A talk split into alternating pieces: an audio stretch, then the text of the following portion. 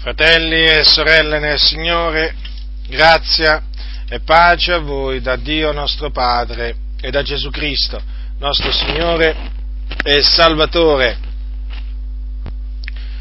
Voglio parlarvi e vi parlerò con la grazia di Dio della nascita di Gesù Cristo. Ora, secondo quello che insegna la Sacra Scrittura, che è la parola di Dio, un giorno, circa duemila anni fa, un angelo fu mandato da Dio in una città della Galilea, la Galilea tenete presente che era ed è tuttora una regione della terra di Israele, una regione che si trova al nord di Israele. E precisamente questo angelo di Dio di nome, questo angelo, il nome dell'angelo eh, era ed è Gabriele, fu mandato da Dio nella città detta Nazareth. Da chi fu mandato? Da Dio. A chi fu mandato? A una vergine che era stata promessa sposa ad un uomo di nome Giuseppe. Questo uomo Giuseppe era della casa di Davide. Il nome della, della Vergine era Maria. Questa Vergine dunque era fidanzata a questo uomo Giuseppe. L'angelo quando entrò da, da Maria, la salutò. Prendete il capitolo, prendete il capitolo 1 dell'Evangelo scritto da Luca. La salutò. Capitolo 1, versetto 28, dice così la Sacra Scrittura. L'angelo entrato da lei disse, ti saluto, o oh favorita dalla grazia. Il Signore è teco, cioè con te. Alcuni manoscritti aggiungono, benedetta sei tu fra le donne. Per esempio, Diodati Diodati ha messo anche benedetta sei tu fra le, donna, fra le donne. Ora, vorrei che, sa, vorrei che notaste questo, a proposito di questo saluto, che peraltro turbò, turbò Maria, tanto che si, si, si domandava che cosa, dire, che cosa voleva dire un, un tale saluto vi vorrei fare notare che l'angelo Gabriele, quando le parlò, le disse o favorita dalla grazia e non piena di grazia. Perché vi dico questo? Perché molte versioni della, eh, della Bibbia della Chiesa Cattolica Romana, invece di o favorita dalla grazia, ci hanno piena di grazia. E questo perché loro vogliono fare credere che Maria era eh, senza peccato, perché quel pieno di grazia vuole appunto indicare praticamente una forte somiglianza con, con Gesù, che anche lui era pieno di grazia. E dunque, eh, volendo far credere che Maria nacque eh, senza peccato, il che noi sappiamo che non è vero, hanno modificato questo verso rendendolo o piena di grazia. Ma il testo greco in maniera inequivocabile dice favorita dalla grazia. Questo è molto importante che ce lo ricordiamo e che lo ricordiamo pure ai cattolici romani quando ci troviamo a parlare con loro di Maria. E naturalmente quando si parla con i cattolici romani, spesso il discorso su Maria esce fuori, perché ormai i cattolici romani l'hanno, l'hanno esaltata a tal punto a Maria da farla diventare una dea, praticamente ancora più importante di Gesù l'hanno fatta diventare. Quindi l'angelo disse, ti saluto favorito alla grazia, il Signore è con te. Maria rimase turbata e si domandava dentro di sé cosa volesse dire un tale saluto. Allora l'angelo naturalmente le spiegò praticamente a che cosa era dovuto quel saluto. Tenete presente che quando gli angeli di Dio appaiono, parlano per ordine di Dio. Quindi quello che riferiscono, lo riferiscono perché Dio gli ha detto di riferirlo. Quindi l'angelo proseguendo disse non temere Maria perché hai trovato grazia presso Dio. Vedete, da qui eh, questo conferma il, quello che aveva detto precedentemente, quindi nel chiamarlo favorita dalla grazia. Quindi qui è spiegato che cosa significa, che Maria aveva trovato grazia presso Dio, non che era piena, piena di grazia. Dunque gli dice, ed ecco tu concepirai nel seno e partorirai un figliuolo e gli porrai nome Gesù. Questi sarà grande, sarà chiamato figliolo dell'Altissimo e il Signore Dio gli darà il trono di Davide, suo padre, ed egli regnerà sulla casa di Giacobbe in eterno e il suo regno non avrà mai fine. Dunque, come potete vedere, l'angelo Gabriele fu molto, fu molto esplicito nei confronti appunto di, eh, di Maria e le disse che lei avrebbe concepito e partorito un figlio. E gli disse pure quale sarebbe stato il nome da porre a questo bambino. Infatti gli disse, gli porrai nome Gesù. Peraltro, questa, questa espressione la ritroveremo poi anche quando un angelo apparve a Giuseppe, perché fu confermato anche da quell'altro angelo che il nome che doveva essere posto a quel bambino era Gesù. Infatti l'angelo eh, che diciamo apparve a Giuseppe gli dirà tu gli porrai nome Gesù. Gesù che significa Yahweh Yahweh salva. Yahweh è il nome ebraico eh, di Dio, eh, diciamo, lo pronunciamo in questi termini perché il nome originale in effetti di Dio sarebbe il tetragramma, che appunto viene pronunziato Yahweh persino dagli ebrei, eh?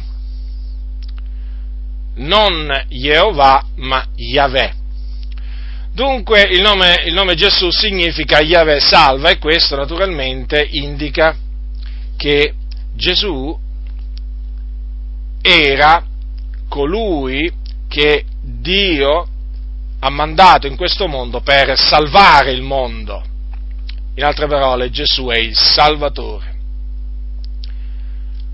Questi sarà grande, sarà chiamato figliolo dell'Altissimo. Ecco, qui vedete come potete vedere, qui viene definito già Gesù figliuolo dell'Altissimo. Infatti, non dobbiamo mai dimenticarci che Gesù, ancora prima di eh, venire in questo mondo e quindi ancora prima di essere concepito, esisteva, esisteva in cielo presso il Dio Padre come figliuolo di Dio è chiamato dalla scrittura anche la parola in Giovanni, infatti dice nel principio era la parola, la parola era con Dio, la parola era Dio, ma è anche chiamato l'unigenito venuto da presso al Padre. Questo è scritto nel capitolo primo di Giovanni al versetto 14. E che Gesù esisteva come figlio dell'Altissimo, come figlio di Dio in cielo, da ogni eternità, badate bene, perché il figliuolo non ha mai avuto un inizio, noi eh, crediamo che in base a quello che dice la Sacra Scrittura, il figliuolo di Dio è sempre esistito assieme a Dio Padre. Quindi definiamo il figliolo di Dio coeterno con Dio Padre. Dico, questa è la ragione per cui il profeta il profeta Isaia aveva detto, aveva detto quando il profeta Isaia parlò molto dell'avvento del, del Messia e tra le altre cose disse al capitolo 9, versetto 5 di Isaia, un figliolo ci è nato, un figliuolo ci un fanciullo ci è nato, scusate, un figliuolo ci è stato dato. Vedete? Si parla di un fanciullo ma anche di un figliolo. Di chi il figliolo? Di chi era? È appunto il figliolo di Dio che ci è stato dato, ci è stato donato da Dio, da Dio Padre. Questo conferma appunto la preesistenza del figliolo di Dio, preesistenza che, lo ribadisco, è una preesistenza eterna, cioè che non ha mai avuto un inizio. Vi dico questo naturalmente perché ci sono molte sette che negano l'eterna preesistenza del figliolo di Dio. E oltre a dire, l'angelo Gabriele, oltre a dire a Maria, sarà chiamato figlio dell'Altissimo, gli disse anche, il Signore Dio gli darà il trono di Davide suo padre ed egli regnerà sulla casa di Giacobbe in eterno e il suo regno non avrà mai fine. Ora, quindi, qua si parla già eh, del, si parla già di un regno, si parla già della regalità di Cristo, di Cristo Gesù, perché Gesù Cristo è re. Vi ricordate, eh, vi ricordate cosa, cosa gli disse Gesù a Pilato quando si trovò davanti a Ponzio Pilato? Io sono re. Io sono nato per questo e per questo sono venuto nel mondo. Quindi Gesù Cristo era conscio di, di essere re, perché Gesù Cristo era re il Dio gli aveva dato il trono di Davide suo padre, quindi lo aveva messo a capo del regno di Israele. Non solo, si parla qui di un regno appunto che non avrà mai, mai fine. Ora prendete il Salmo prendete il Salmo 100, 130, 132, perché vi voglio fare notare questo. Quello che eh, l'angelo Gabriele disse a Maria, a proposito appunto eh, della regalità di, eh, di Gesù, non è altro che l'adempimento di un eh, giuramento che Dio aveva fatto a Davide, quindi centinaia di anni prima della nascita di Gesù Cristo. Che cosa aveva giurato, qual era il giuramento che Dio aveva fatto a Davide? Nel Salmo 132 si legge al versetto 11, l'Eterno ha fatto a Davide questo giuramento di verità e non lo revocherà. Io metterò sul tuo trono un frutto delle tue viscere, quindi un, discendente di Davide. E quel discendente di Davide, appunto, era il Cristo Dunque, quando l'angelo Gabriele disse quelle parole, non fece altro che confermare il giuramento che Dio aveva fatto a Davide centinaia di anni prima. E vorrei ricordarvi che fu in virtù di questo giuramento, di cui era ben conscio, ben conscio Davide, Davide, re il dolce cantore di Israele, che Davide predisse appunto la resurrezione del Cristo.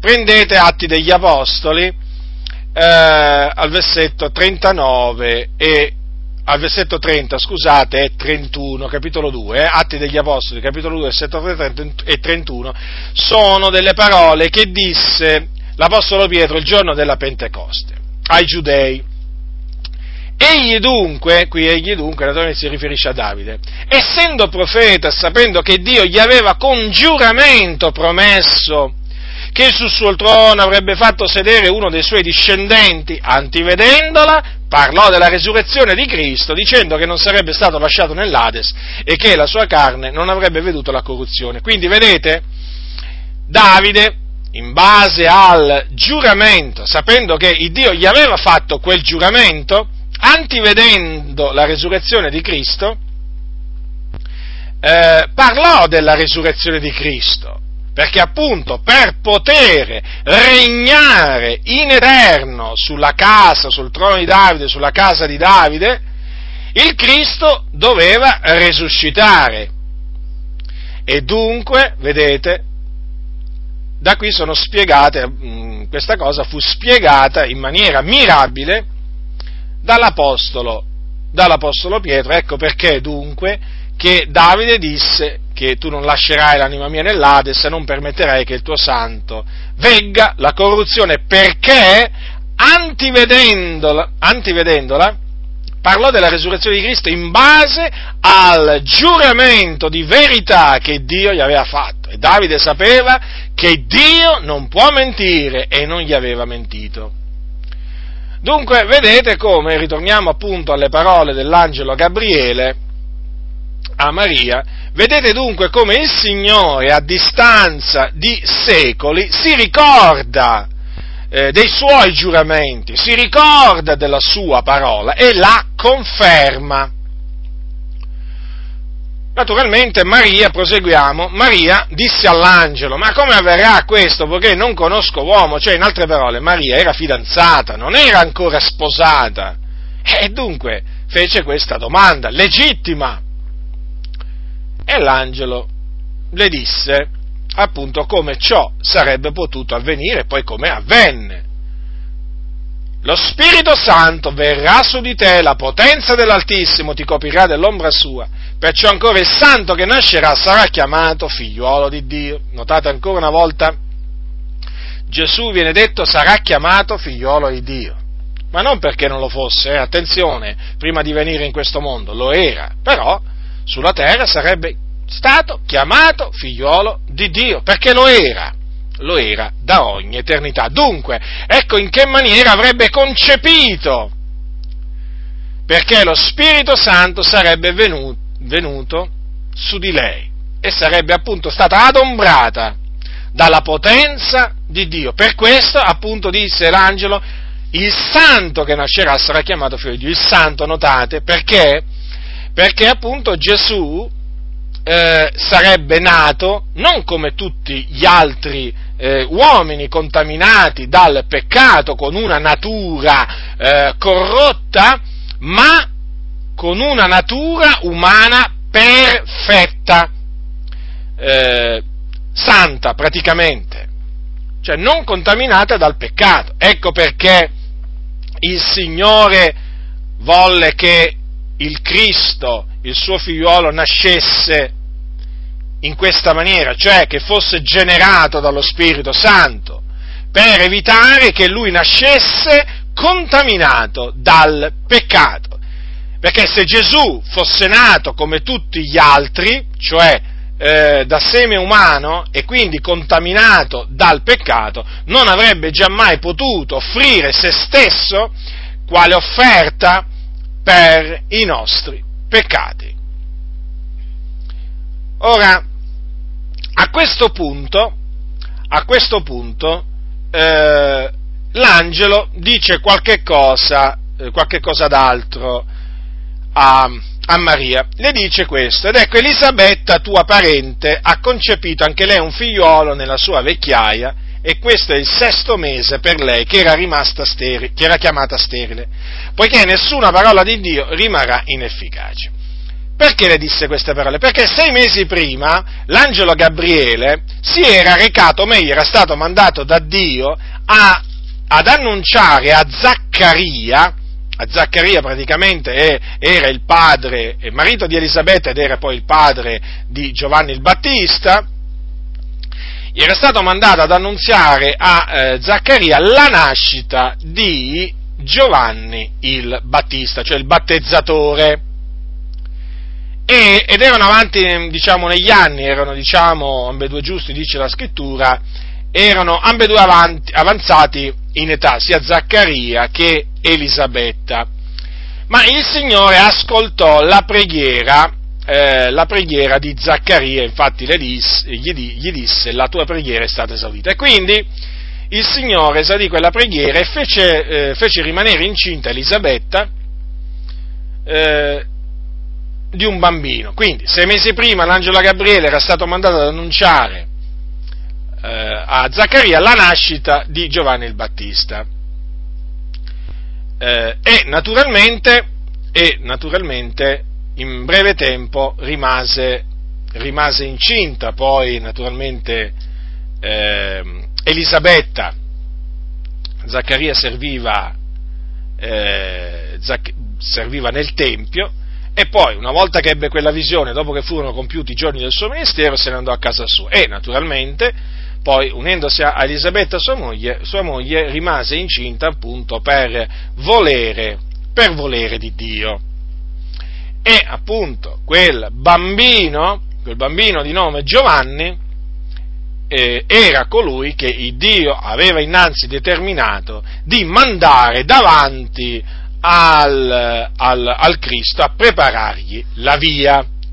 Dunque, eh, Elisabetta, quando, eh, Maria, quando Maria ebbe la visita, la visita dell'angelo, Elisabetta era da, da, circa, da, circa mesi, da circa sei mesi incinta.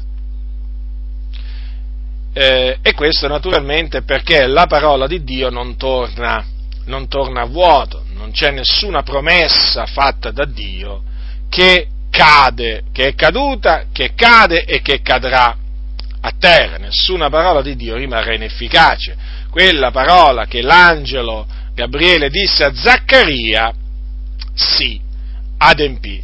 E Maria naturalmente Maria naturalmente rispose all'angelo, ecco io sono l'ancella del Signore, siami fatto secondo la tua parola. E l'angelo se ne andò via, si partì, si partì via da lei.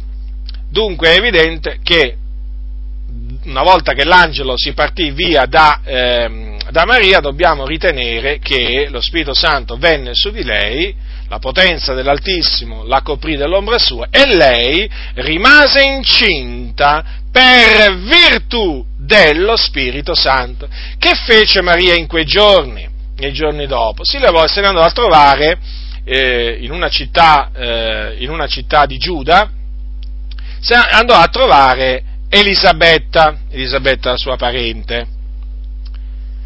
Quando, quando Maria, voi lo leggete questo al versetto 41, dice, avvenne che come Elisabetta ebbe udito il saluto di Maria, il bambino le balzò nel seno ed Elisabetta fu ripiena di spirito santo. E a gran voce esclamò, benedetta sei tu fra le donne, benedetto il frutto del tuo seno. E come mai mi è dato che la madre del mio Signore venga da me? Poiché ecco, non appena la voce del tuo saluto mi è giunta agli orecchi, il bambino me per giubilo balzato nel seno, e beata è colei che ha creduto, perché le cose dette da parte del Signore avranno compimento. Ora vorrei, nota- vorrei che notaste questo, che quando Maria salutò Elisabetta, avvenne che il bambino saltò nel seno di Elisabetta e in quel momento Elisabetta fu ripiena di Spirito Santo. Noi riteniamo che in quel momento anche Giovanni il Battista fu ripieno di Spirito Santo, perché come voi sapete, come voi sapete, quando l'angelo Gabriele apparve a Zaccaria, tra le altre cose gli disse a proposito di quel fanciullo che sarebbe nato da Elisabetta, che gli avrebbe partorito Elisabetta, queste parole sono scritte al capitolo 1, versetto 15 di Luca. Sarà ripieno dello Spirito Santo fin dal seno di sua madre. Nemmeno Gesù fu ripieno di Spirito Santo fin dal seno di sua madre, perché Gesù fu ripieno di Spirito Santo al Giordano, a circa diciamo, l'età di 30 anni. Ma Giovanni il Battista, Dio volle che fosse ripieno di Spirito Santo fin dal seno di sua madre. Ecco, e noi riteniamo che quando appunto Elisabetta fu ripiena di Spirito Santo, anche, cioè è plausibile è plausibile, cioè che in quel momento, in quel momento anche Giovanni il Battista, quel fanciullo che a quel bambino che aveva sei mesi nel grembo di sua, di sua madre fu ripieno di Spirito Santo. Naturalmente eh, Elisabetta esclamò, disse delle parole molto belle per lo Spirito. E eh, Maria a quelle, a quelle, parole rispose con un canto, no? il Magnificat è chiamato, l'hanno, l'hanno definito così, molto conosciuto, in cui vi segnalo le parole iniziali, l'anima mia magnifica il Signore lo spirito mio esulta in Dio, mio Salvatore, poiché gli ha riguardata la bassezza della sua ancella, poi, perché ecco, d'ora innanzi tutte le età mi chiameranno beata, poiché il potente mi ha fatto grandi cose. Ma leggiamolo fino alla fine. Santo è il suo nome, la sua misericordia è d'età in età per quelli che lo temono. Egli ha operato potentemente col suo braccio, ha disperso quelli che erano superbi nei pensieri del cuor loro, ha tratto giù dai troni potenti ed ha innalzato gli umili ha ricolmato di beni famelici e ha rimandati a vuoti ricchi, ha soccorso Israele suo servitore ricordandosi della misericordia di cui aveva parlato ai nostri padri, verso Abramo e verso la sua progenie in perpetuo. Ora vi volevo appunto eh, mettere una particolare enfasi sulle prime eh, parole di Maria, l'anima mia magnifica il Signore, lo spirito mio esulta in Dio mio Salvatore. Ora, da questa espressione si evince che anche Maria aveva bisogno di un Salvatore ha chiamato Dio suo Salvatore. E se ha chiamato Dio suo Salvatore vuol dire che lei si riconosceva, diciamo, eh, una peccatrice, cioè una donna, che aveva, una donna che aveva peccato. Questo naturalmente eh, sta a dimostrare per l'ennesima volta che hanno torto i, i teologi della Chiesa Cattolica Romana quando affermano, quando affermano che Maria nacque senza, nacque senza peccato, perché se Maria fosse nata senza peccato non avrebbe giammai chiamato Dio suo Salvatore.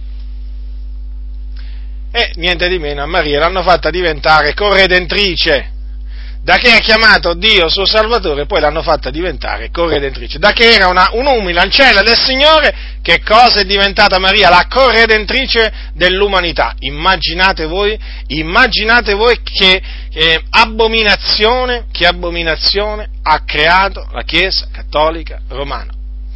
Cioè praticamente ha, fatto, ha messo di, di, ha messo Maria sullo stesso livello di Gesù, eh? perché Maria redime assieme a Gesù. Maria era una redenta, Maria era una redenta ed è stata fatta diventare corredentrice. Ecco che cosa può veramente partorire, che cosa può partorire eh, gente riprovata quanto alla fede. Eh, queste abominazioni, queste dottrine diaboliche Dunque Maria rimase con Elisabetta circa tre mesi, poi se ne tornò a casa sua. Ora, poi naturalmente, una volta tornata a casa sua Maria, eh, Elisabetta venne per lei il tempo di partorire e partorì. Ora, a questo punto riteniamo di dover eh, inserire, inserire, l'apparizione di un, di un angelo in sogno a Giuseppe, praticamente i fatti che sono narrati in, in Matteo, perché è evidente che Giuseppe, accortosi che, accortosi che Maria era incinta, siamo al terzo mese, eh, reagì praticamente malamente, perché si propose di lasciarla occultamente eh, la scrittura dice così, al capitolo 1 di Matteo, da, leggiamo dal versetto 19, e Giuseppe, suo marito, essendo uomo giusto e non volendo esporla ad infamia, si propose di lasciarlo occultamente. Ma mentre aveva queste cose nell'animo, ecco che un angelo del Signore gli apparve in sogno dicendo, Giuseppe, figlio di Davide, non temere di prendere teco Maria tua moglie, perché ciò che in lei è generato è dallo Spirito Santo ed ella partorirà un figliolo e tu gli porrai nome Gesù, perché è lui che salverà il suo popolo dai loro peccati. Ora, Notate, notate, innanzitutto che Giuseppe aveva in cuore, nell'animo, di lasciare, eh, di lasciare Maria. Ma il Signore che scruta i cuori e le reni, naturalmente, vedendo ciò, eh, gli impedì appunto di lasciarla. E in che maniera? Gli mandò un angelo, gli mandò un, un suo angelo, che gli apparve in sogno, sì, perché gli angeli del Signore possono apparire pure in sogno e non solo in visione. Che cosa gli disse l'angelo? Giuseppe, figliuol di Davide, non temere di prendere con te Maria, tua moglie, perché ciò che in lei è generato, ciò che in lei è generato è dallo Spirito Santo. Quindi vedete, eh, Giuseppe fu tranquillizzato, perché in questa maniera l'angelo gli, eh, gli confermò, diciamo, eh, implicitamente che Maria non lo, aveva, eh, non lo, aveva, tradito, non si era giaciuta con un altro uomo, ma quello che era eh, in lei generato era dallo Spirito Santo, non era, non era generato da seme eh, d'uomo, ma dallo Spirito Santo. E poi gli disse appunto che avrebbe partorito un figlio, gli disse che gli doveva essere posto nome Gesù, poi Matteo dice che tutto ciò avvenne, in capitolo 1, versetto 22, affinché si adempisse quello che era stato detto dal Signore per mezzo del profeta, ecco la Vergine sarà incinta e partorirà un figliolo al quale sarà posto nome Emanuele, che interpretato vuol dire il Dio con noi. Ora, questa predizione è scritta nel libro del profeta Isaia, al capitolo, al capitolo 7. È scritto così al versetto 14, perciò il Signore stesso vi darà un segno, ecco la giovane concepirà, partorirà un figliolo e gli porrà nome Emanuele. Ora, come, come, voi potete vedere, qui c'è, il, um, qui c'è il termine giovane. Alcune traduzioni hanno vergine, per esempio, la versione di Odati ha la Vergine, così anche diciamo, nell'ambiente, nell'ambiente inglese eh, ci sono quelli che hanno, che hanno tradotto eh, giovane e quelli che hanno tradotto eh, vergine. E questo naturalmente perché alcuni hanno preferito tra, eh, tradurre la parola, la parola, ebraica in una maniera e altri eh, in, un, in un'altra maniera. Comunque, eh, comunque, sia, comunque sia, va detto che anche in quelle traduzioni in cui, eh, in cui, c'è il termine giovane, come per esempio nella Luzzi che io, che io uso, è evidente, e naturalmente anche nelle, nelle, nelle, Bibbie ebraiche, mm, voi dovete sapere che in tutte le Bibbie ebraiche eh, questo termine è stato tradotto con giovane, non con vergine. Perché? Perché hanno preferito mettere giovane per evitare, evitare di aiutare i cristiani. Perché sanno appunto che noi, noi, cristiani prendiamo questo passo per sostenere che la madre del Messia, la madre del Messia era una vergine. Ora, il termine naturalmente, il termine ebraico comunque si può tradurre giovane, eh? attenzione. Ora, il punto qual è? Il punto qual è? Che anche nelle traduzioni in cui è stato preferito, preferito mettere la giovane, è evidente che per giovane si intende, si intende una, eh, una vergine. Perché? Perché altrimenti non sarebbe stato più un segno. Che segno sarebbe stato? Che segno sarebbe stato se la giovane non fosse stata una, una vergine? Peraltro, peraltro poi, quando andiamo nel, quando andiamo nel Nuovo Testamento, che, i cui scritti sono ispirati quanto quelli dell'Antico Testamento, va fatto notare che in Luca c'è scritto, che l'ho letto prima, o meglio, comunque è scritto, al capitolo 1, versetto 27 di Luca, dice che al sesto mese, versetto 26 e 27, al sesto mese l'angelo Gabriele fu mandato da Dio in una città di Galilea detta Nazareth ad una vergine fidanzata ad un uomo chiamato Giuseppe. Notate bene, vedete, qui è chiamata vergine. E poi naturalmente eh, poi anche, anche Maria stessa confermò di essere vergine quando disse quando disse all'angelo come avverrà questo perché non conosco uomo. Notate dunque?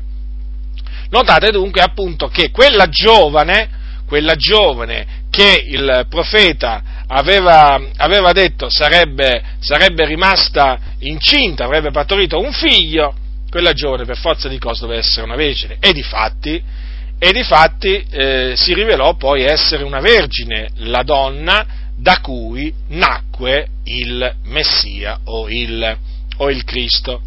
Quindi torniamo eh, a quello che c'è scritto nell'Evangelo scritto da Matteo. Quindi il fatto che Gesù eh, fu generato dallo Spirito Santo e dunque che ebbe bisogno di essere concepito e partorito da una vergine, non fu altro che eh, perché si dovevano adempiere delle parole che il Signore aveva pronunziato per mezzo del profeta Isaia. Quando il Dio, eh, il Dio, annuncia, il Dio annuncia molto tempo prima le cose che ancora diciamo, non sono, non sono avvenute, egli lo può fare perché egli è Dio e una volta che Dio le preannuncia, Dio vigila sulla sua parola, sulle sue promesse, per mandarle ad effetto.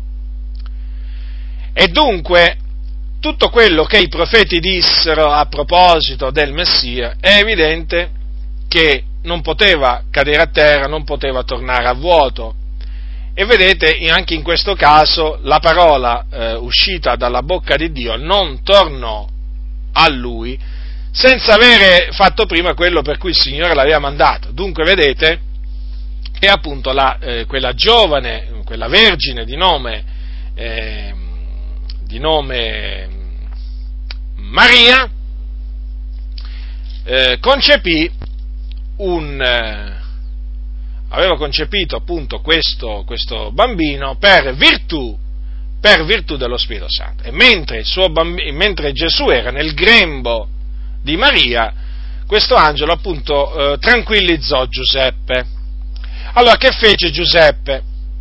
Svegliatosi, fece come l'angelo del Signore gli aveva comandato e allora che fece? Prese con sé sua moglie.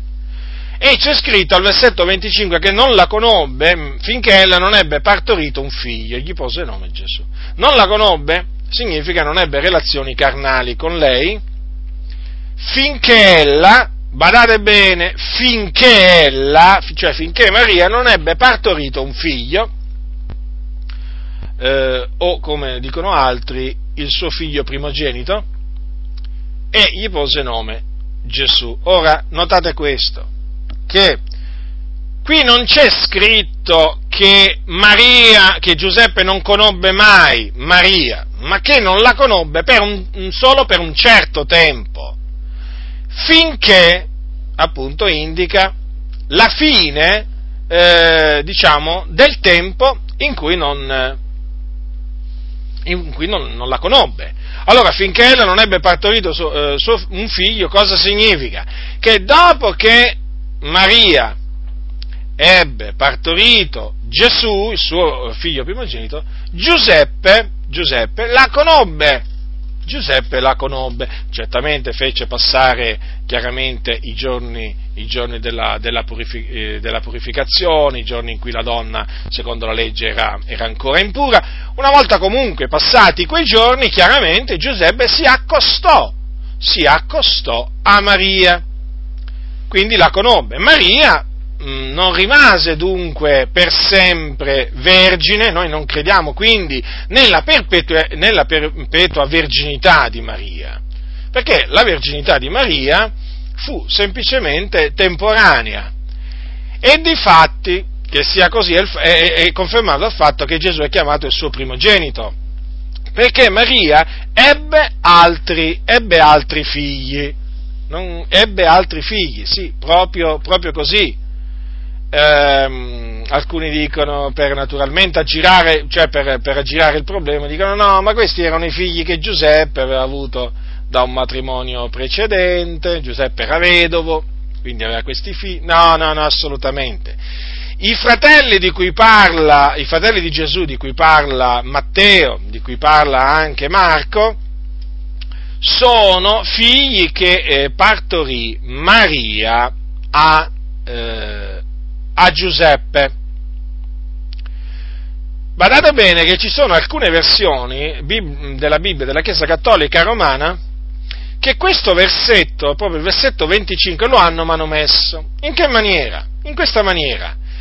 È stato tradotto così, che Giuseppe non la conobbe senza che ella, praticamente, hanno modificato tutto il senso, eh, tutto il senso della frase. Guarda, ci sono delle versioni, de, eh, ci sono versioni del, della, di Bibbie cattoliche che questo versetto proprio lo hanno manomesso in pieno, in pieno. Voi lo leggete, voi lo leggete e vi rendete conto, vi rendete conto che le cose non stanno, non stanno assolutamente così, praticamente hanno tolto il finché ella. Siamo d'accordo che naturalmente eh, Maria partorì eh, senza che eh, Giuseppe la conoscesse, perché questo, questo praticamente eh, è la traduzione di queste Bibbie cattoliche, no? che Maria partorì senza che Giuseppe la conoscesse, ma è evidente questo, no? mi, pare, mi pare normale. Ma qui dice un'altra cosa il testo, non la conobbe finché ella non ebbe partorito. Quindi questo significa che dopo il parto, allora naturalmente Giuseppe eh, conobbe, conobbe, Maria. Queste cose sono importanti naturalmente perché? Eh, perché noi abbiamo del continuo a che fare con i cattolici romani, che voi sapete, quando si comincia a parlare di Maria con loro, loro naturalmente tirano fuori la perpetua verginità di Maria, e quindi che, eh, che Maria non ebbe, non, ebbe altri, non ebbe, altri, figli e così via. E allora naturalmente è importante conoscere questi passi per turargli la bocca, nella speranza naturalmente che rientrino in loro stessi e riconoscano, e riconoscano la, eh, la verità. Ora, ebbene a questo punto, eh, ebbene a questo punto ritornare a Luca. Di nuovo andate a Luca, Evangelo scritto da Luca, perché? Perché dobbiamo parlare appunto della nascita di Gesù adesso. Dunque, abbiamo visto che l'angelo Gabriele apparve a Maria, le pronunziò la nascita eh, del figliuolo di Dio. Abbiamo visto poi che ehm, eh, un angelo del Signore apparve, apparve a Giuseppe per naturalmente esortarlo a prendere Maria come sua moglie. Adesso vediamo che cosa avvenne. Che cosa avvenne in seguito? Avvenne questo, capitolo 2 di Luca. Perché la, mm, diciamo che la saga, i profeti avevano predetto non solo che doveva nascere, il, il, il, figliolo di Dio, il Messia, doveva nascere da una uh, vergine, ma anche dove sarebbe nato, cioè proprio il posto. Capitolo 2 di Luca, dal versetto 1 leggerò. Eh? Ora in quei dì avvenne che un decreto uscì da parte di Cesare Augusto che si facesse un censimento di tutto l'impero. Questo censimento fu il primo fatto mentre Quirinio governava la Siria e tutti andavano a farsi registrare ciascuno alla sua città. Ora anche Giuseppe salì di Galilea dalla città di Nazareth in Giudea alla città di Davide chiamata Betlemme perché era della casa e famiglia di Davide a farsi registrare con Maria sua sposa che era incinta e avvenne che mentre erano quivi si compie per lei il tempo del parto ed ella diè alla luce il suo figliolo primogenito e lo fasciò e lo pose a giacere in una mangiatoia perché non v'era posto per loro nell'albergo. Dunque, il Signore aveva detto tramite il profeta Michea che eh, il Cristo sarebbe nato mh, mm, a Betlemme, a Betlemme che era in Giuda, e Betlemme era la città di Davide e da Betlemme sarebbe uscito appunto il Redentore, colui che avrebbe appunto pasciuto il popolo di Israele. Ora, siccome che loro erano in, eh, in, in Galilea, sia eh, Giuseppe che Maria, notatelo bene questo, eh, notatelo bene, allora il Signore naturalmente, affinché si adempisse quello che lui aveva detto tramite il profeta Michea, cosa fece, cosa fece succedere? Fece questo, fece uscire, diciamo fece uscire, o comunque destò, usiamo questa espressione, destò lo spirito dell'imperatore romano. L'imperatore romano, eh? A quel tempo era l'uomo più potente sulla faccia della terra. Cesare Augusto. E eh, fece sì il Signore che Cesare Augusto emanasse un decreto. Secondo questo decreto si doveva fare un censimento di tutto l'impero. E quindi quel censimento uscì da parte di Cesare Augusto per volontà di Dio, per decreto proprio di Dio, affinché Giuseppe andasse con Maria, sua sposa, a Betlemme.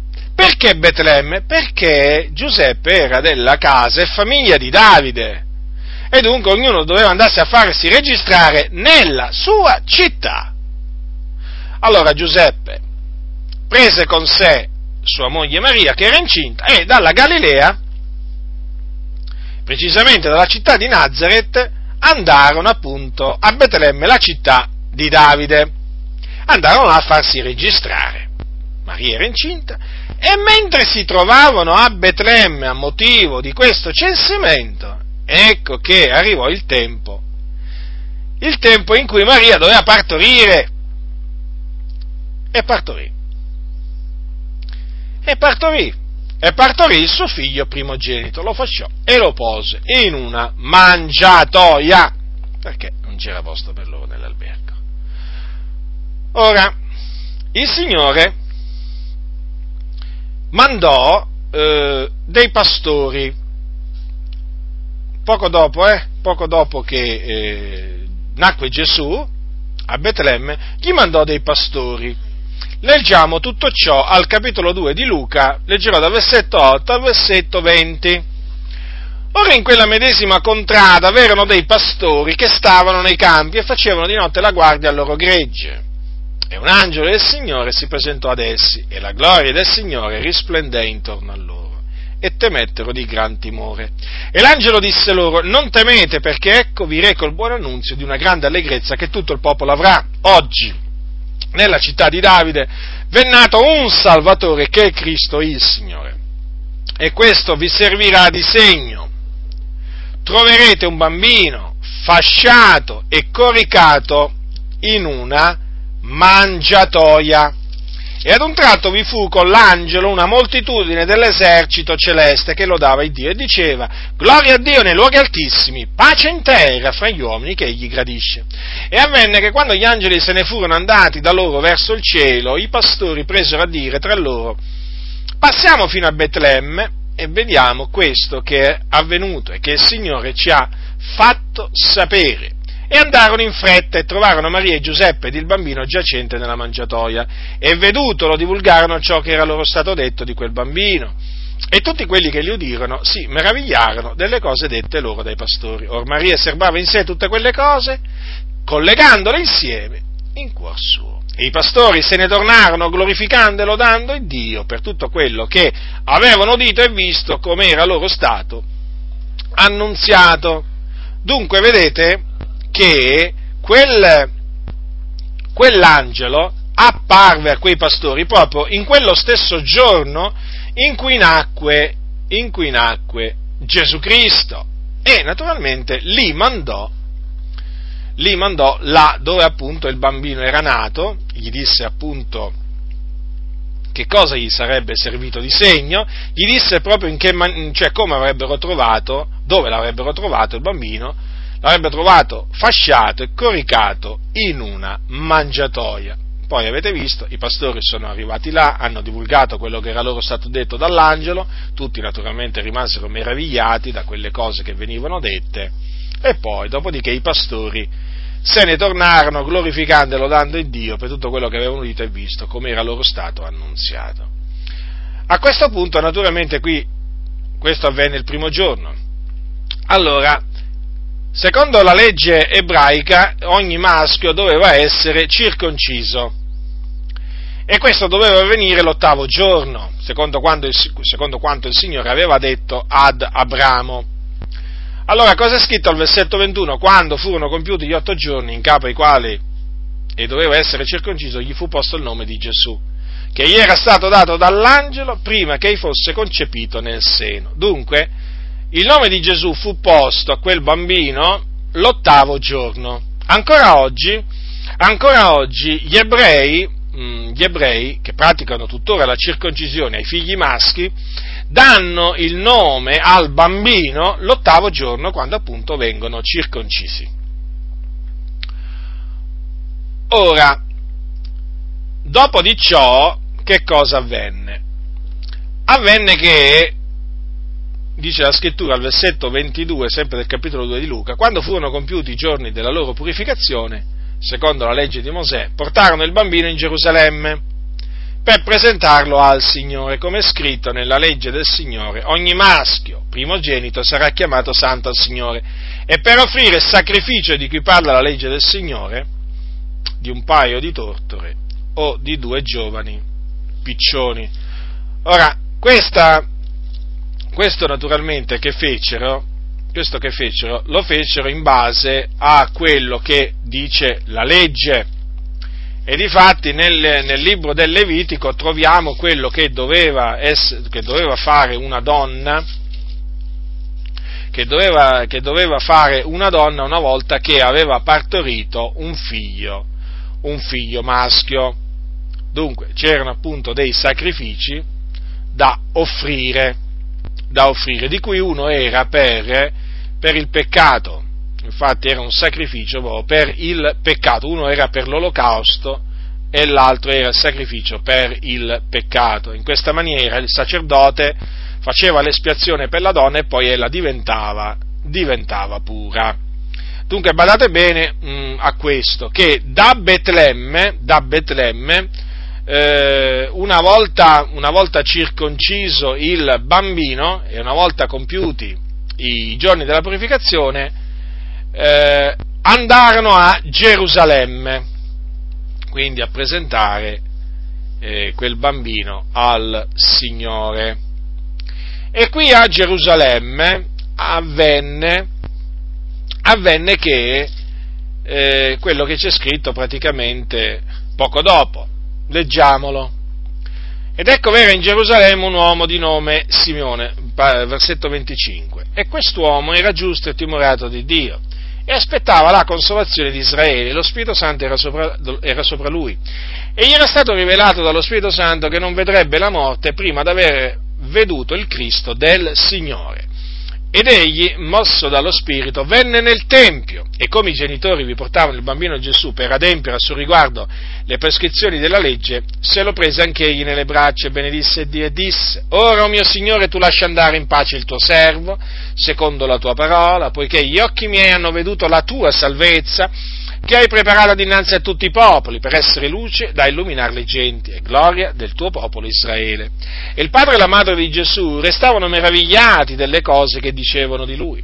E Simeone li benedisse e disse a Maria, madre di lui, Ecco, questo è posto accaduto al rialzamento di molti in Israele, per segno a cui si contraddirà, e a te stessa una spada trapasserà l'anima, affinché i pensieri di molti cuori siano rivelati. V'era anche Anna, profetessa, figliola di Fanuel della tribù di Asher, la quale era molto attempata. Dopo essere vissuta col marito sette anni dalla sua verginità, era rimasta vedova ed aveva raggiunto gli 84 anni. Ella non si partiva mai dal Tempio, servendo a Dio notte e giorno con digiuni ed orazioni. Sopraggiunta in quelle stesse ore, lodava anche e Dio e parlava del bambino a tutti quelli che aspettavano la redenzione di Gerusalemme. Dunque, come potete vedere, in quella circostanza il Signore eh, mandò un, un, un, uomo anziano di nome Simeone eh, a prendere praticamente in braccio, eh, in braccio quel, quel, bambino. D'altronde gli era stato rivelato a Simeone dallo Spirito Santo che lui, eh, prima di morire, avrebbe veduto il Cristo del Signore e Dio nella sua grande fedeltà, appunto, mandò ad effetto eh, questa, questa, rivelazione, questa, questa promessa. Lui mosso dallo Spirito, notate questa espressione, mosso dallo Spirito, cioè lo Spirito è capace di muovere, eh? lo Spirito è in grado di muovere una persona e di farla spostare da un posto ad un altro. Badate che questo avviene eh, senza che eh, la persona si renda conto, spesso questo, eh, ve lo posso assicurare, senza rendersi conto che in quel momento è lo spirito che lo sta muovendo. Si sente quella persona spinta, sente in cuore di andare in quel luogo. Poi naturalmente comprenderà, come sicuramente poi ha compreso eh, Simeone, che era stato lo spirito a muoverlo. Quindi, mosso dallo spirito, Simeone venne nel Tempio e proprio mentre i genitori portavano il bambino a Gesù per adempiere sul riguardo alle prescrizioni della legge, che fece? Se lo prese nelle braccia, anche lui. Si prese anche lui, anche lui nelle braccia il bambino Gesù e benedisse Dio. Poi naturalmente disse delle parole, delle parole a, eh, a Maria, dopo aver benedetto sia Giuseppe che, che Maria. E poi naturalmente c'era anche una donna attempata, di nome Anna, che era profetessa, e anche lei naturalmente aspettava la redenzione di Gerusalemme, e lei era nel Tempio, era una donna vedova, era nel Tempio, serviva Dio, notate, notte e giorno con digiuni ed orazioni, e anche lei sopraggiunse in quel momento, vedete, gli incontri che fa il Signore, eh? nella nostra vita è la stessa cosa. Il Signore muove al momento prestabilito da Lui Tizio, Caio e Sempronio e magari anche qualcun altro affinché si incontrino in un determinato eh, posto, in una determinata circostanza. Queste cose le fa, le fa il Signore. Naturalmente ha insaputa l'uno dell'altro, però il Signore fa queste cose perché Lui, lui è un grande Dio. E naturalmente, come potete vedere, quella donna, quando eh, anche lei eh, vide la salvezza che Dio aveva eh, preparata dinanzi a tutti i popoli, la salvezza di Dio, considerate, considerate. erano tutte e due anziani, eh? erano tutte e due anziani, sia Simeone che Anna. E, e anche quella donna, vedete, eh, lodò la scrittura dice, lodò, lodava anch'ella il Dio, lodava anch'ella il Dio, certo, perché i suoi occhi avevano visto la salvezza di Dio, che Dio aveva preparato dinanzi a tutti i popoli, il Redentore di Israele, il Cristo, il figliuolo, il figliuolo di Dio. Ora, a questo punto, a questo punto ci, troviamo, ci troviamo a Gerusalemme. Allora a questo punto bisogna inserire, bisogna inserire altri eventi trascritti nella Bibbia. Avete notato, sulla nascita di Gesù sia Matteo che Luca ci danno vari, eh, ci raccontano vari eventi e quindi bisogna praticamente metterli in ordine questi eventi. O comunque eh, cercare di metterli in ordine per quanto ci, ci è possibile. Dobbiamo mettere naturalmente adesso, dobbiamo inserire altri eventi che concernono il dopo la nascita di Gesù, che sono eventi importanti, e eh, perché c'è anche la discesa, la discesa, per esempio, di Giuseppe in Egitto, c'è anche la strage, la strage appunto ordinata da Erode di tutti i bambini, no? dall'età di due anni in giù, e insomma bisogna anche questi inserire. Allora andiamo a Matteo, ritorniamo a Matteo al capitolo 2. Leggiamo dal versetto 1. Ora essendo Gesù nato in Betlemme di Giudea e di Erode, ecco dei magi d'Oriente arrivarono in Gerusalemme dicendo dov'è il re dei Giudei che è nato? Poiché noi abbiamo veduto la sua stella in Oriente e siamo venuti per adorarlo. Dito questo il re Erode fu turbato e tutta Gerusalemme con lui radunati tutti i capi sacerdoti e gli scribi del popolo si informò da loro dove il Cristo doveva nascere ed essi gli dissero in Betlemme di Giudea, poiché così è scritto per mezzo del profeta, e tu Betlemme, terra di Giuda, non sei punto la minima fra le città principali di Giuda, poiché da te uscirà un principe che pascerà il mio popolo Israele. Allora Erode, chiamato di nascosto i magi, si informò esattamente da loro del tempo in cui la stella era apparita.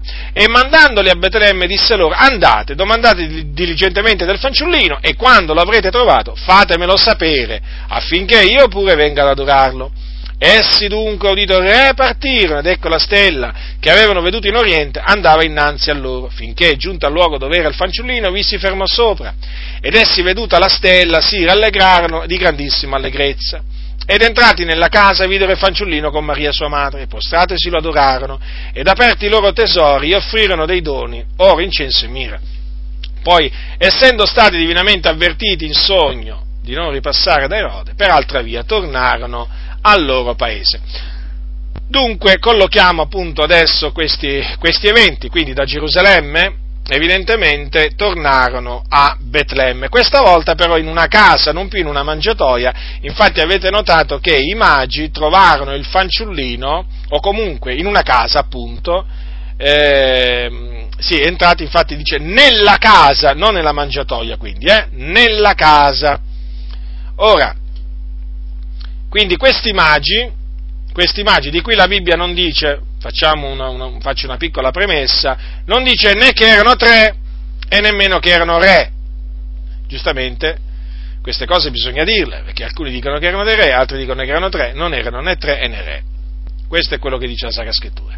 Allora, questi magi si trovavano in Oriente, gli apparve una stella, eh, una stella, e loro eh, capirono, capirono che era nato il re dei giudei. Ora qui chiaramente tante cose non ci vengono, non ci vengono dette, però una cosa è sicura, che quando apparve loro quella stella, loro capirono, capirono che quella stella annunciava la nascita, la nascita, del re dei giudei. E allora loro si misero, ehm, si misero eh, in, in, in cammino e arrivarono a Gerusalemme, naturalmente Gerusalemme è la città più importante di Israele e cominciarono a chiedere dove era il re dei giudei che era nato, nella loro semplicità, e dicevano dov'è il re dei giudei che è nato? Ora, e dicevano appunto, eh, per, cioè in base a che cosa loro eh, dicevano questo? Perché avevano veduto la sua stella in Oriente e dice siamo venuti per adorarlo. Molto semplice. Quando il re Erode, al tempo c'era il re Erode, sentì questo e eh, fu turbato. Allora chiamò i sacerdoti, gli scribi, si informò da dove doveva nascere il Cristo. E gli scribi e i sacerdoti gli dissero appunto che doveva nascere da Betlemme. Allora Erode, Erode, che fece? Li chiamò di nascosti i magi e appunto si informò esattamente da loro del tempo in cui la stella, la stella era apparita.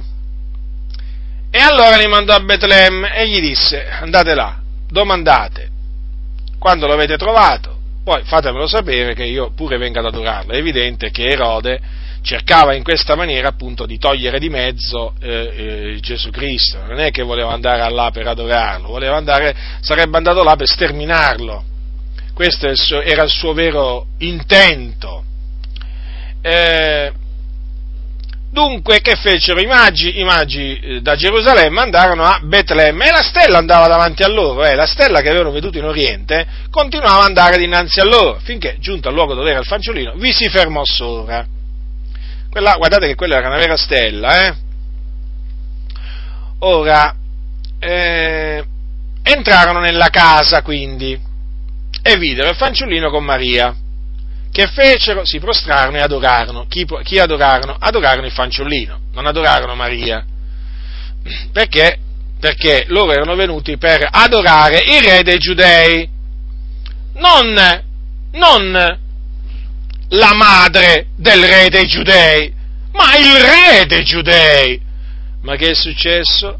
Che adesso hanno fatto diventare la madre del re dei giudei, sapete che l'hanno fatta diventare la regina del cielo. Eh già, ci mancava solo adesso questo, che Maria, l'umile ancella del Signore, diventasse pure la regina del cielo. Comunque, tutte queste sono naturalmente menzogne, corredentrice, regina del cielo, avvocata, insomma, sono tutti titoli mh, mm, bugiardi, inesistenti proprio che sono stati dati a Maria. Maria è la madre del nostro Signore. Allora dunque, i magi si prostrarono e adorarono chi? Adorarono il fanciullino Gesù e gli fecero dei doni. Poi che cosa avvenne? Avvenne che il Signore si rivelò in sogno a, questi, a quegli uomini e li avvertì, li avvertì di non ripassare da Erode. E allora questi naturalmente ubbidirono. Vedete ancora una volta, Dio parla, Dio parla per via di sogno. Dio in certe occasioni rivela la sua volontà in sogno. E dunque che fecero i magi? Tornarono al loro paese, però per un'altra strada. Appena furono partiti i magi, avvenne che un angelo di Dio apparve in sogno a Giuseppe. Abbiamo visto che prima gli era apparso per esortarlo a prendere seco Maria come, come sua moglie, e eh, adesso ecco che gli appare eh, un angelo del Signore a Giuseppe sempre in sogno e gli disse queste parole, versetto 13 del capitolo 2 di Matteo, levati, prendi il fanciullino e sua madre e fuggi in Egitto e sta qui finché io non te il dica, perché Erode cercherà il fanciullino per farlo morire. Egli dunque levato si prese di notte il fanciullino e sua madre e si ritirò in Egitto ed ivi stette fino alla morte di Erode, affinché si adempisse quello che fu detto dal Signore per mezzo del profeta. Fuori d'Egitto chiamai il mio figliuolo. Allora Erode, vedutesi beffato dai magi, si adirò gravemente e mandò ad uccidere tutti i maschi che erano in Betlemme e in tutto il suo territorio dall'età di due anni in giù, secondo il tempo del quale si era esattamente informato dai magi. Allora si adempì quello che fu detto per bocca del profeta Geremia, un grido è stato udito in Rama, un pianto ed un lamento grande, Rachele piange i suoi figlioli e ricusa di essere consolata perché, perché non sono più. Dunque vedete, il Signore sapendo che Erode macchinava per uccidere il fanciullino Gesù, eh, eh, mandò un angelo in sogno a Giuseppe e gli diede un ordine di scendere in Egitto. E Giuseppe naturalmente obbedì, prese il fanciullino e sua madre e fuggì in Egitto. E qui stette naturalmente eh, fino a che non ricevette, non ricevette un altro ordine da parte, eh, da parte di un angelo del Signore, perché gli aveva detto sta qui finché io non te il dica. Quindi Giuseppe sapeva che dall'Egitto sarebbe ritornato in Israele solo quando uh, quell'angelo gli, avrebbe detto appunto di tornare. Dunque eh, andarono in Egitto e questo naturalmente affinché si adempisse un'altra, un'altra promessa fatta da Dio tramite il, profeta, questa volta il profeta Osea, fuori d'Egitto chiamai il mio figliuolo. Dunque, eh, a questo punto Erode eh, si, con, si, vide beffato dai magi perché, perché, i magi non erano tornati da lui a, a fargli sapere no? quello che lui voleva sapere, e allora si indignò, si arrabbiò, si infuriò e naturalmente ordinò quella che è stata chiamata la strage degli innocenti, comunque noi la chiamiamo sterminio, sterminio dei maschi che erano in Betlemme in tutto il suo territorio dall'età di due anni giù, considerate voi, quindi dei lattanti, dei bambini piccoli.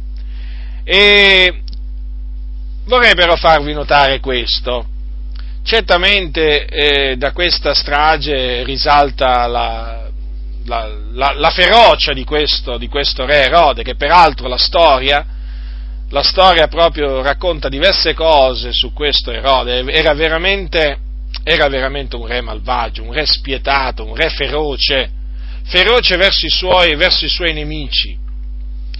E, e dunque gli stessi storici, anche non essendo cristiani, eh, gli storici che non sono cristiani non, non, si meravigliano poi di venire a sapere che nella Bibbia appunto c'è scritto che ordinò questa strage, perché era veramente un uomo veramente sanguinario, sanguinario. Ora, certamente questa storia mette in evidenza la ferocia di, que, di quell'uomo di nome Erode, però vedete, fa anche riflettere su, mette anche in luce un'altra cosa, che anche questo evento, quantunque sia stato un evento che ha prodotto dei pianti tremendi, dei lamenti grandi, voi considerate, considerate eh, una strage di bambini, ora noi non sappiamo quanti bambini, però fu una strage, una strage.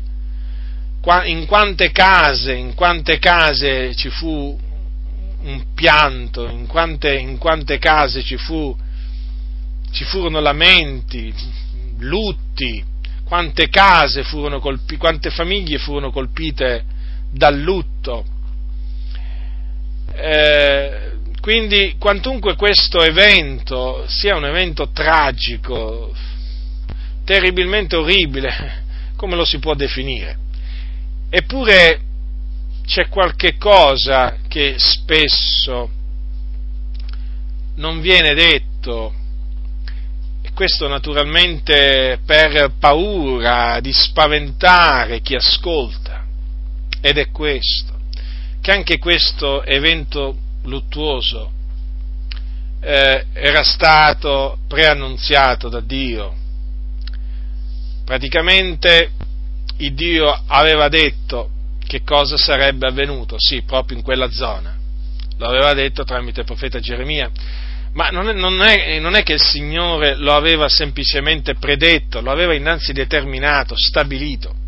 Perché, vedete, quello che il Signore prevede o preannunzia, lo ha anche prestabilito, predeterminato. E dunque che cosa bisogna dire? Che anche quell'evento fu predeterminato da Dio. Lo so che, eh, lo so che può apparire, Dio naturalmente può apparire un Dio crudele, un Dio spietato, eh, però non è così, Dio è buono, Dio è misericordioso, tutto quello che egli fa è giustizia, è verità, le sue opere sono benignità e verità. Però sta di fatto che queste, questa espressione allora si adempie, versetto 17, quello che fu detto per bocca del profeta Geremia, guardate che quell'espressione allora si adempie, la si trova spesso eh, in Matteo, anche riguardo diciamo ad altre ad, ad, altre, eh, ad altre, promesse, ad altre, o comunque espressioni simili, eh, ci sono, che riguardano altre promesse che si sono adempiute. In questo caso, in questo caso questa diciamo, promessa, questa predizione riguarda un evento tremendo, la morte di tanti, tanti, tanti bambini. Eppure, eppure fu un evento innanzi determinato innanzi determinato da Dio. Che dire? Eh, che dire? Così è scritto. E così dobbiamo, così dobbiamo credere, così dobbiamo, così dobbiamo proclamare, a costo naturalmente, a costo di essere naturalmente offesi, vituperati, ma le cose stanno così. Quando nella Bibbia si dice allora si adempie quello che fu detto per bocca del profeta Geremia, vuol dire che accadde quello che Dio aveva innanzi predetto e predeterminato. E, determinato. Dunque, eh, dopo che Erode morì, perché Erode morì, arrivò il, giorno della sua morte, e eh, a proposito, eh, gli storici dicono che quando morì questo re ci, fu ci furono veramente delle grida, delle grida d'esultanza, perché era un re veramente spietato, aveva fatto veramente scorrere tanto, tanto sangue e quando, e quando morì la popolazione veramente esultò proprio, festeggiò. Ma dopo che Erode fu morto, ecco un angelo del Signore apparve in sogno a Giuseppe in Egitto e gli disse, levati, prendi il fanciullino e sua madre, vattene nel paese di Israele, poiché sono morti coloro che cercavano la vita del fanciullino. Ed egli levato si prese il fanciullino e sua madre ed entrò nel paese di Israele. Ma udito che in Giudea regnava Archelao invece d'Erode, suo padre temette d'andar colà. Ed essendo stato divinamente avvertito in sogno, si ritirò nelle parti della Galilea e venne ad abitare in una città detta Nazareth affinché si adempisse quello che era stato detto dai profeti che egli sarebbe chiamato Nazareno. Dunque vedete qui per ben due volte si parla di due sogni. Nel primo, mm, nella, nel primo sogno Dio diede, che diede a, a, Giuseppe, questo fu in Egitto, e gli disse appunto di tornare praticamente in Israele. Allora lui prese il fanciullino e sua madre ed ecco che ritornò in Israele. Una volta rientrato in Israele naturalmente doveva decidere dove andare ad abitare. E eh, in Giudea non ci pensò minimamente ad andare ad abitare perché c'era, c'era, eh, c'era Archelao invece, invece di Erode suo padre. E allora ebbe paura di andare a abitare in Giudea e essendo stato divinamente avvertito in sogno, vedete ancora una volta un avvertimento divino in sogno, dato in sogno, che fece Giuseppe, si ritirò in Galilea andò ad abitare in una città detta Nazareth. Naturalmente andò là non, non così per caso, eh? andò là proprio per volontà di Dio, affinché si adempisse, vedete, c'era qualcos'altro che si doveva adempire, perché il Signore aveva detto, tramite i profeti, che il Messia sarebbe stato chiamato Nazareno, non, non che sarebbe stato un Nazareno, eh? badate bene perché c'è una grande differenza. Alcuni dicono, alcuni dicono ma naturalmente di, pri, dicono una cosa che è priva di qualsiasi fondamento scritturale, che Gesù fosse un Nazareno, nel senso uno che aveva fatto voto di nazireato, perché così erano chiamati, no? I nazireni. Assolutamente, assolutamente. Eh, quando qui dice la scrittura che, eh, che, sarebbe chiamato Nazareno, non significa che Gesù era un Nazareno nel senso che aveva fatto un voto di Nazareno, di nazireato, perché in quel caso non avrebbe potuto bere neppure il frutto, il frutto della vigna. Noi sappiamo che Gesù beve, beve il, il, frutto, il frutto della vigna. Qui dice un'altra cosa, sarebbe chiamato Nazareno, perché?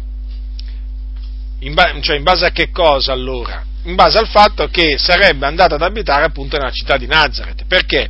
Perché gli abitanti di Nazareth erano chiamati Nazareni come per esempio un abitante di Betlemme era chiamato Betlemita, così anche gli abitanti di Nazareth erano chiamati Nazarini.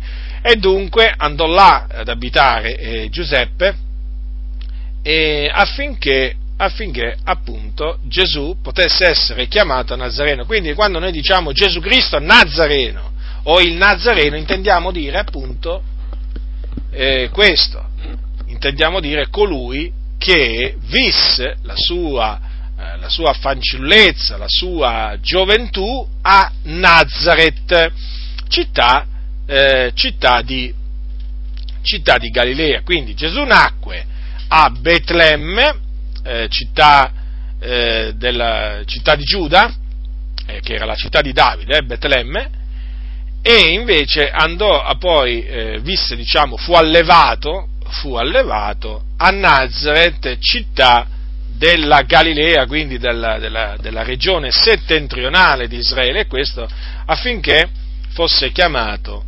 Nazareno.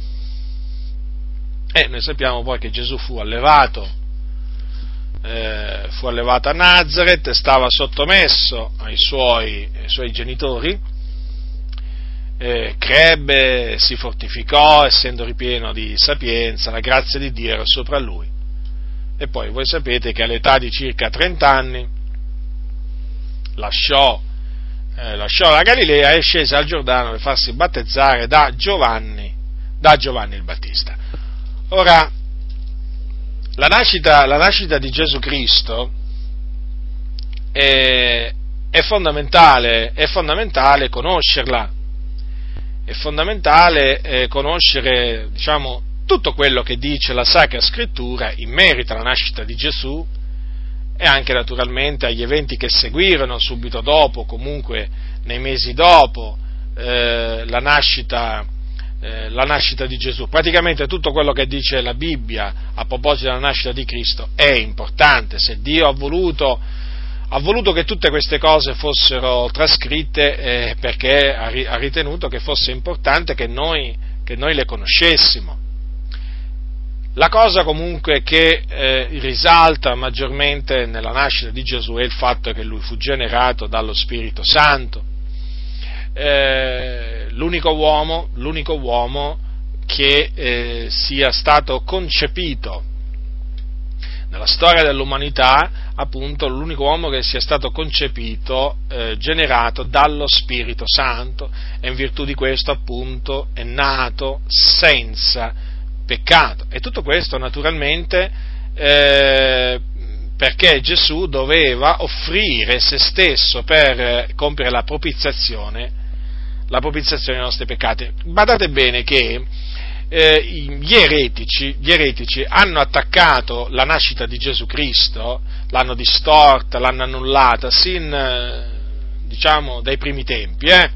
cioè, diciamo, sin dai primi, dai primi, tempi della Chiesa. Non vi pensate che sia stata attaccata solo la morte, la morte di Gesù, la sua risurrezione o la sua, diciamo, eh, la sua natura umana, no, praticamente di Gesù è stato attaccato tutto, tutto.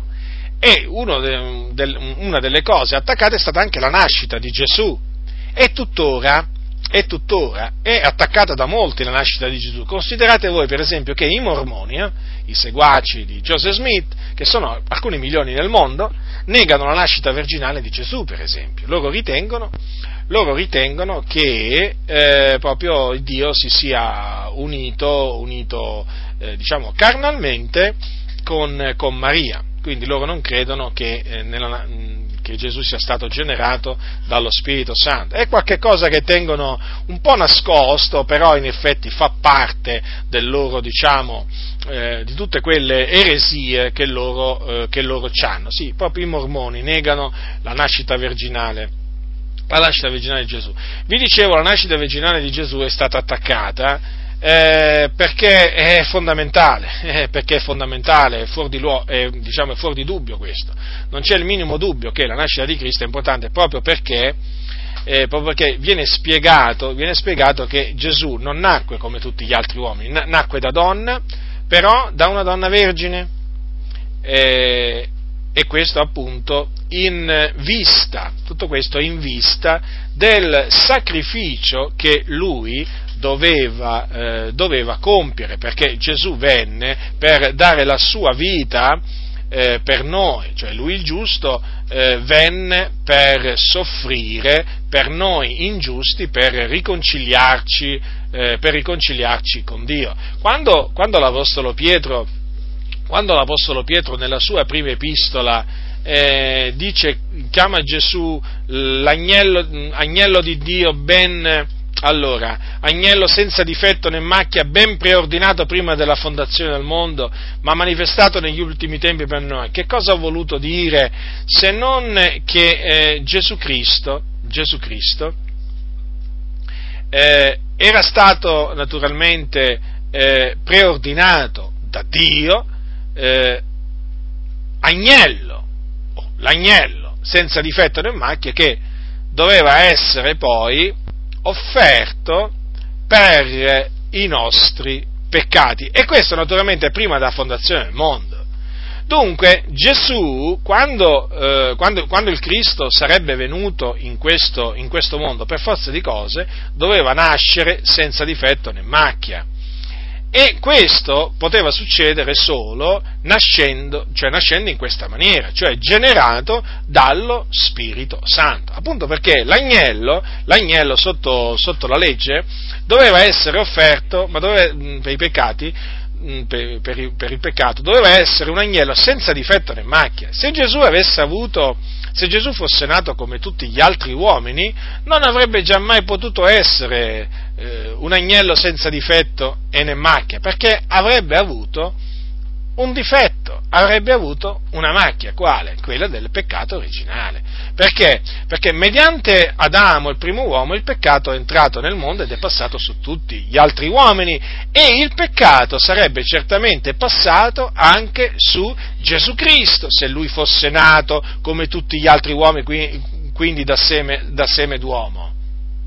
Ecco perché si rese necessaria la nascita virginale di Gesù Cristo Ecco perché eh, Dio inna- determinò innanzitempo appunto che il Cristo sarebbe nato da una vergine e quindi generato dallo Spirito Santo.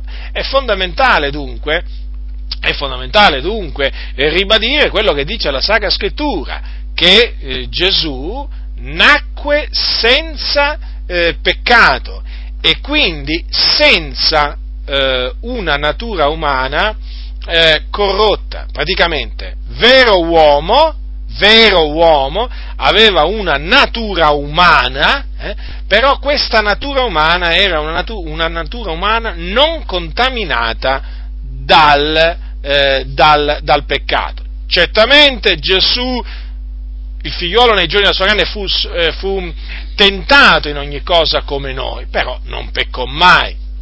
Ma rimane comunque fermo questo, che la sua natura umana, la sua natura umana era, era umana naturalmente, però non era contaminata dal peccato. Infatti, infatti l'Apostolo Paolo, l'Apostolo Paolo eh, dice ai santi di Roma, dice così, quel che era impossibile alla legge, capitolo 8, versetto 3, perché la carne la rendeva debole, il Dio l'ha fatto mandando il suo proprio figliolo in carne simile a carne di peccato. È il motivo del peccato, ha condannato il peccato nella carne affinché il comandamento della legge fosse adempiuto in noi che camminiamo non secondo la carne ma secondo lo Spirito. Notate dunque, il figliuolo è venuto in carne simile a carne di peccato, quindi la sua carne non era carne di peccato, cioè carne contaminata eh, dal peccato, ma era una carne simile a carne di peccato, in altre parole, era una carne non uguale alla carne di peccato che abbiamo noi.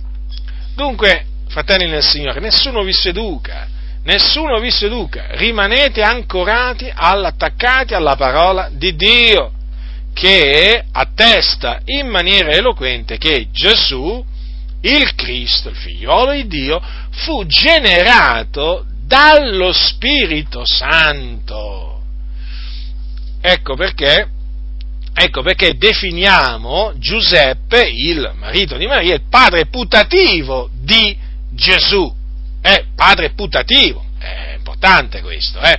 Perché? Perché non fu Giuseppe a generare Gesù, ma fu lo Spirito Santo.